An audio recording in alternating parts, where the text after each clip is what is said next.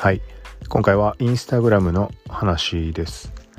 インスタグラムのプロフィールに誕生日入力が必須になるかもしれないという話です。これに関しては以前年齢制限という新しい、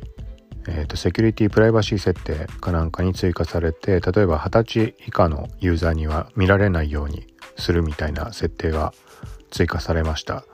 でそこの絡みで当然このユーザーの誕生日というかまあ生年月日主には年だと思うんだけどこれがわからないことには制限かけると言ってもどうにもならない部分があってここが現状はまあ曖昧になってました。はい。ここのところがまあちょっと変化するかもしれないというかまあ入力項目がえーと、おそらくテスト中だと思うけど特定のアカウントで表示されたので、まあ、そこから考えられる点この辺りをお話を今回はしようと思います。この番組は、コウキチ T がインスタグラム、ツイッターなど SNS アプリの最新ニュース、テックガジェットの最新情報を独自の視点で紹介解説していくポッドキャスト、聞くまとめです。関連リンクは概要欄から飛んでみてください。または、コウキチ -t.com、k-o-u-k-i-c-h-i-t.com、こちらからアクセス可能です。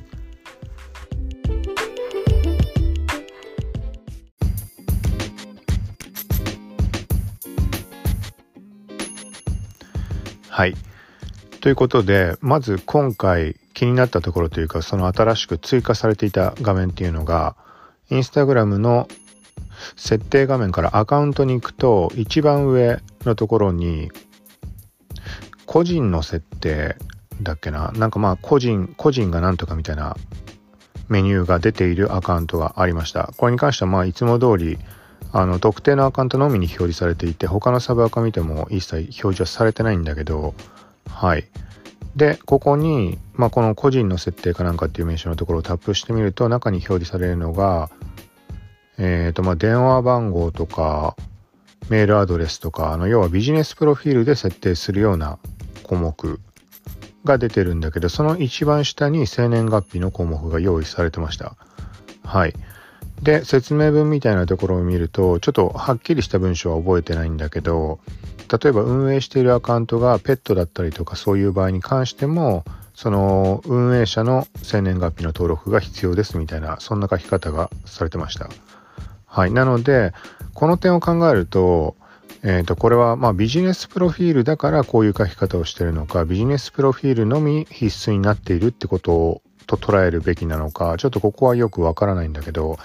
でまあちょっと必須って言い方をしてしまったけど本当に必須かどうかは現状謎です。今現在空欄にしておいてもそのまま大丈夫な状態なので。はい。でこの生年月日登録に関してはどこに関わってくるかというと、まあ、冒頭で触れたところでちょっとここはま概要欄にもリンクは貼るけどちょっと遡って年齢に関しての規制というかそういうところがちょっと強化された部分があって具体的には新規登録、まあ、ある段階その機能が追加された時からなんだけど2019年の末ぐらいかな？に新規登録者の登録時点で生年月日の入力が、まあ、表示されるようになりました。で、これが何でかっていうと、もともとまあツイッターと、ツイッターもそうだと思うけど、まあインスタグラムもそうだけど、13歳未満の利用が禁止だっけな？もしくは13歳含む含まないってちょっと曖昧だけど、まあなんか一般的にその13歳って年齢って、まああると思うんだけど、まあその年齢の確認のために、この新規登録時に生年月日入力が必須になったっていう話です。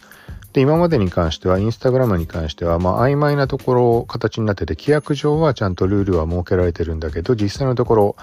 あの生年月日、誕生日の登録の欄がないので、あのー、まあ実際のところその規定以下の年齢でも使えてしまっていたっていう現状があってでそこをまあより強化するためっていうところで、まあ、新機能として追加された感じです。はい。でまあここに関してはいろいろ疑問は浮かぶと思うんだけどじゃあ既存ユーザーはどうするのかっていう話ででその機能の話が上がった当時今現状その後何かアップデートされたりして変わってるかもしれないけどその最初の段階ではあのビジネスプロフィールに関しては Facebook の方のあの情報をもとに生年月日が設定されるっていう話でした。で既存ユーザーに関しては特に設定する項目がないので、まあ、要はあの何ていうのその年齢の設定がないままの状態でそのまま来ているっていうような現状だったんだけどだからそこに対して今回あのその生年月日登録の枠が今テスト中になってるのかなっていう印象です。ただし、まあ、さっきも触れたけど今回その枠が表示されたアカウントっていうのはビジネスプロフィール、まあ、ビジネスアカウントだったので個人アカウントで表示されているかどうかっていうのは現状謎なのでここは何とも言えないところかなとはい。だからそういう意味で必須かどうかは現段階ではわからないけど、どっちにしてもどう考えてもおかしいのが、その 新規登録時には生年月日入力必須で、既存ユーザーにはね、入力欄がないっていうの自体はおかしな話だと思うので、まあ、そこら辺絡めて、まあ、今後もしかしたら必須になるのかもしくは必須とは言わなくても入力欄は全員個人のアカウントも含めて表示されるのかどっちにしてもテスト段階だから何とも言えないけど、まあ、そもそもねその13歳未満だか13歳以下に関してのところを厳格化するっていうところが目的だったんであれば既存ユーザーは OK っていう話ではまあ普通におかしな話になってしまうと思うのででインスタグラム側がそこを強化する理由っていうのも当然ねそのまあ13歳未満か以下のそのまあ簡単に言ったら子供たちとかそこを守るためっていうところも含んでのことだと思うので例えばあの最近のいじめとか誹謗中傷とかの対策の機能が2018年からどんどん強化されていったっていうのが年数はっきり覚えてないけど多分2017年からなんか海外の女子高生が自殺をしてしまったってインスタグラムがま間接的な原因として、まあ、要は他のなんだろう自傷行為だとかそういうのとかそういう話とかをまあ率先してって言い方がいいかはわからないけど、まあ、そういうものをインスタグラム内でいろいろ見ているうちに、まあ、自分の精神状態にも、まあ、どんどん変化が訪れてもともと何か苦しんでたっていうところがあった上でのことだとは思うんだけど、まあ、そんなことが事件が起きてしまったっていうのがあってそこから徐々にこう強化されていくようになってはい。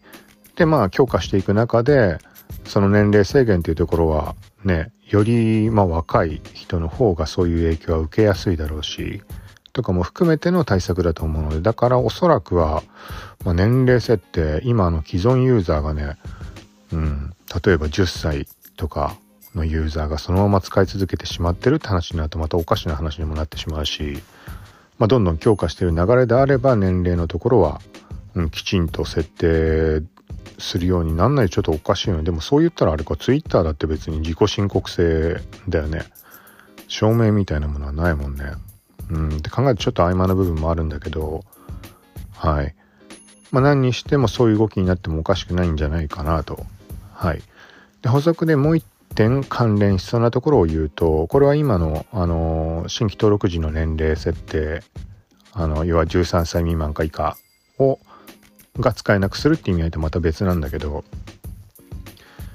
あの年齢制限っていう設定がこれビジビジネスか。ビジネスプロフィールとかのビジネスっていう項目の中に追加されてます。これも2019年の半ばか後半か後半までいかないと思うけどその辺りに設定が追加された機能で、まあ、年齢最低年齢設定かな、まあ、年齢制限ができるんだけど例えばちょっとね書き方が日本語になった時曖昧で英語を翻訳しての絡みもあるかもしれないけど、まあ、何にしても年齢の設定ができます。例えば18ってした場合はこれもちょっと曖昧だけど18歳以下か未満どっちかは分かんないけどには見せない。これは投稿を見せないとかじゃなくてアカウント自体を見せないっていうそういう設定になってます。はい。で、プラスで下にエリアの選択ができて、例えばアメリカの何歳未満以下には見せないとか、国別でもなんか設定できるようになってます。ここら辺に関してはまあ、国によって、何て言うんだろう。ね。あのー、まあこれ厳密に別にな、なんだろう、例えば画像とか投稿を見るだけっていうところは関係ないかもしれないけど、例えば、えっ、と、まあ、今はどこまで強化進んでるかわかんないけど、どんどん厳しくなってる、あの、電子タバコだとかタバコの画像とかに関して、例えばそういうもの、絡むものを投稿している、まあ、企業とかが、まあ、当然、あのー、対象年齢以下のユーザーには見せたくないわけで、まあ、そういうところの、まあ、対策ができるみたいな感じの使い方かなと、はい、でこの機能に関しても当然相手が誕生日の設定生年月日の設定をしてないと、うん、どうなのかなって普通に考えたらねうん、見えてしまってもおかしくないかなっていうところがあるのでなのでこの点にも絡んでくるんじゃないかなと。で、一点ちょっとね、疑問なのが、あの、誕生日、まあ、生年月日設定をしてないアカウントに対して、えっ、ー、と、年齢制限かなんかを別のアカウントでかけてみ、見たんだよね。見たというか、まあ、あるアカウントで年齢制限20歳以下かなんか、みたいな設定にして、だから、まあ、20歳以上なのか21歳以上なのかはわかんないけど、ちょっとそこしか、そこのユーザーにしか見られない状態にアカウントを設定したんだけど、で、この状態で、生年月日設定のないアカウントで見ようとしたら、なんか見らんなかったというか、DM すら送れなかったみたいなのがあった気がして、違ったっけな？ちょっと曖昧なんだけど、なんかいろいろ試してる中でまた別の機能に関して試してた時に、もしかしたらこれは見設定って年齢制限かけてるところはそもそも弾かれてしまうのかなみたいな印象を受けた時があったんだよね。ただまた別のアカウントで年齢制限かけた上でその未設定のアカウントから DM とかした時には届いたような気もするからこれももしかしたらアカウント単位でのさ、うん、どっちにかかってるそのアカウント単位つっても閲覧側なのか機能が実装されてる側の話なのかってちょっと曖昧なところはあるんだけどなんかそこら辺なんとなくそんな記憶があってうんそんな気もするのでだから年齢設定ができる状態になったら年齢設定はしておいた方がどっちかといったらいいのかなとは、まあ、現状自分自身の中では思ってる感じです。まあこれどっちがいいかまあそれも人次第だけどね。うん、だからはっきりインスタグラムのグラムの方向性が決まらない限りは何とも言えないけど例えばまあ良くない話ではあるけど年齢制限のからまあ年齢制限的に除外されているユーザー自分がそうだったとしてもそれでも見たいっていう場合に関しては当然生年月日を設定してしまったら見ようがないもう年齢的な意味合いで。はい、でそこに対してもしインスタグラム側が年齢を未設定のユーザーに関しては除外ではなくそれは全部見られる状態にするっていう扱いにしてあるんであれば、ね、生年月日の登録はしない方がまあ便利って意味合いでは言えるかもしれないし、うん、逆に、まあ、これ本当に真逆になってしまうけどさっきそのそうかもしれないって言ったあの年齢未設定生年月日未設定に関しては全部あの年齢制限のしてるアカウントにを見ようとした時にはもう対象外として除外対象となってしまうっていう場合であれば生年月日はまあ登録はした方がいいだろうしだからまあ結局自分で登録するところになるからビジネスプロフィールとか Facebook と絡んでるところは別として一個人とかに関しては本当に自己申告制になるかまあ 何とも言えないというかただしまあ一回設定した時にその後変えられるのか変えられないのかとかもし変えられるんであればまあその履歴が残ってれば結局ねあの何か問題が起きた時にはあのまあ履歴からバレてしまう。まあ何をするんだって話になるけどまあそんなところももあるかもしれないのでまあ素直にやっておくのが一番だとはもちろん思うけどはいまあだからまあこんな感じで現状、まあ、必須まあ冒頭で触れたみたいに必須になるかもって言い方してしまったけどまあ何とも言えないけどどっちにしてもまあ、途中で触れたみたいにインスタグラム側は当然その方向には進めたいだろうなとは思うので、うん。まあ簡単な話、ね、例えばもう使用できなくしてるはずの、例えば10歳の少年でも少女でもいいけど、が事件に巻き込まれて、ね、それこそ命を奪われたとかなんかそんな類の事件が発生しちゃったらそれこそ大問題なわけで、うん。まあ、そういうのを考えるとこれまあインスタに限らずの話になると思うけど。はい。まあこんな感じでとりあえず今回はまあその誕生日設定の話についてちょっと話をしました。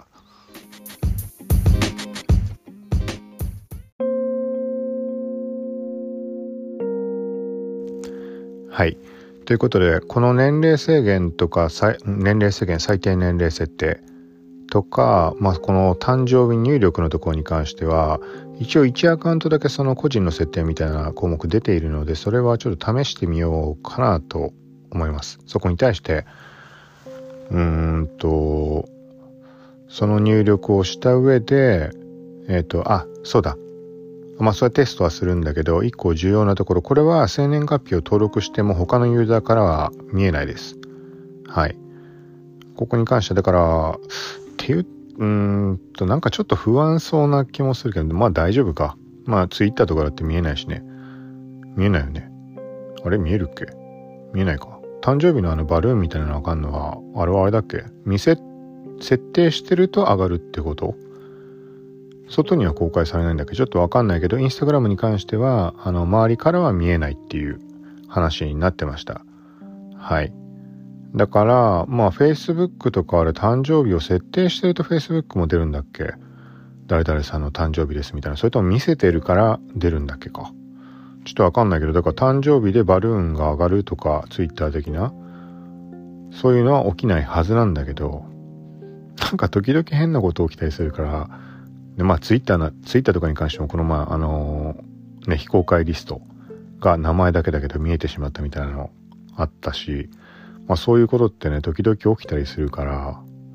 うん、まあちょっとそういう意味で不安を感じる人もいるかもしれないけど、まあ周りに知られたくないみたいな人に関しては、まあただ必須項目っていうんであれば、まあどうしようもない部分でもあるし、まあ誕生日に限らずメールアドレスとかに関してもそう、そういう話になってくると思うから、まあ、気にしてもしょうがないところではあるかもしれないけど、何にしても一応周りからは見えないようになっていて、で、今回追加されたと思われる個人の設定っていうところの誕生日に関しても、あの人に見せる見せないというかそういう選択項目すらないので、はい。要は、あれだね、あの、まあ、ビジネスプロフィール側の話で言うと、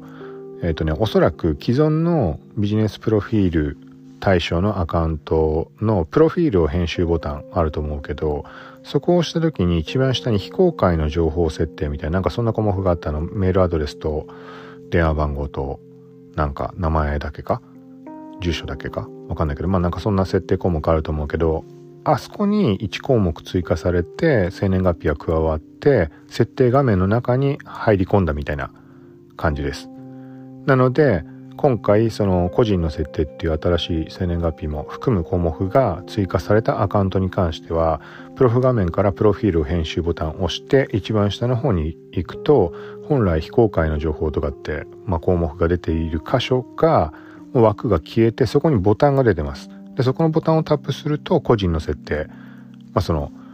えっ、ー、と、項目、メアードに電話番号に、あともう一個、氏名なのか住所なのか忘れたけど、そこにさらに追加で生年月日が入ってるみたいな感じ。だからそれ、その形に今後切り替わっていくのか、まあ AB テスト的なところなのか、まあ、ただ既存の他のアカウントに関しては生年月日の入力項目自体がその非公開の情報のとこにも出てはいないので、まあこれもパターンがあるかもしれないから出てる人はね、そこから見える人もいるかもしれないし、という状況ではあるけど、はい。まあ、とりあえず現状はそんな感じです。なのでこの辺りももし何か変化あったりしたら、まあ、このエピソードに加える形かまた新しく配信した方がいいかちょっとわかんないけど、はい。まあ、ちょっと何かしらの形で、ま、配信できるようにしようかなと。はい。で、関連リンク、今回触れた最低年齢と、えっ、ー、と、誕生日入力の必須化かな？この2つに関しては概要欄にリンク貼っておくので、はい。概要欄飛べないポッドキャストがあるからね、アンカーが飛べないからね、そもそも確か。ブラウザから見た場合だけか。アプリカードも見らんなかったっけか。なんか Spotify とか普通に見られるんでね、開業が無効化されちゃうけど。はい。まあ Apple Podcast もまあ見えるか。はい。ということで、まあ、ここの絡みもそうだし、他の件に関してもインスタグラムの方、ちょっとしばらくブログも配信、ブログもポッドキャストも配信できてなかったので、ここら辺はま、時間ある時に順番に配信していこうと思うのでまたよかったら聞いてください。さよなら。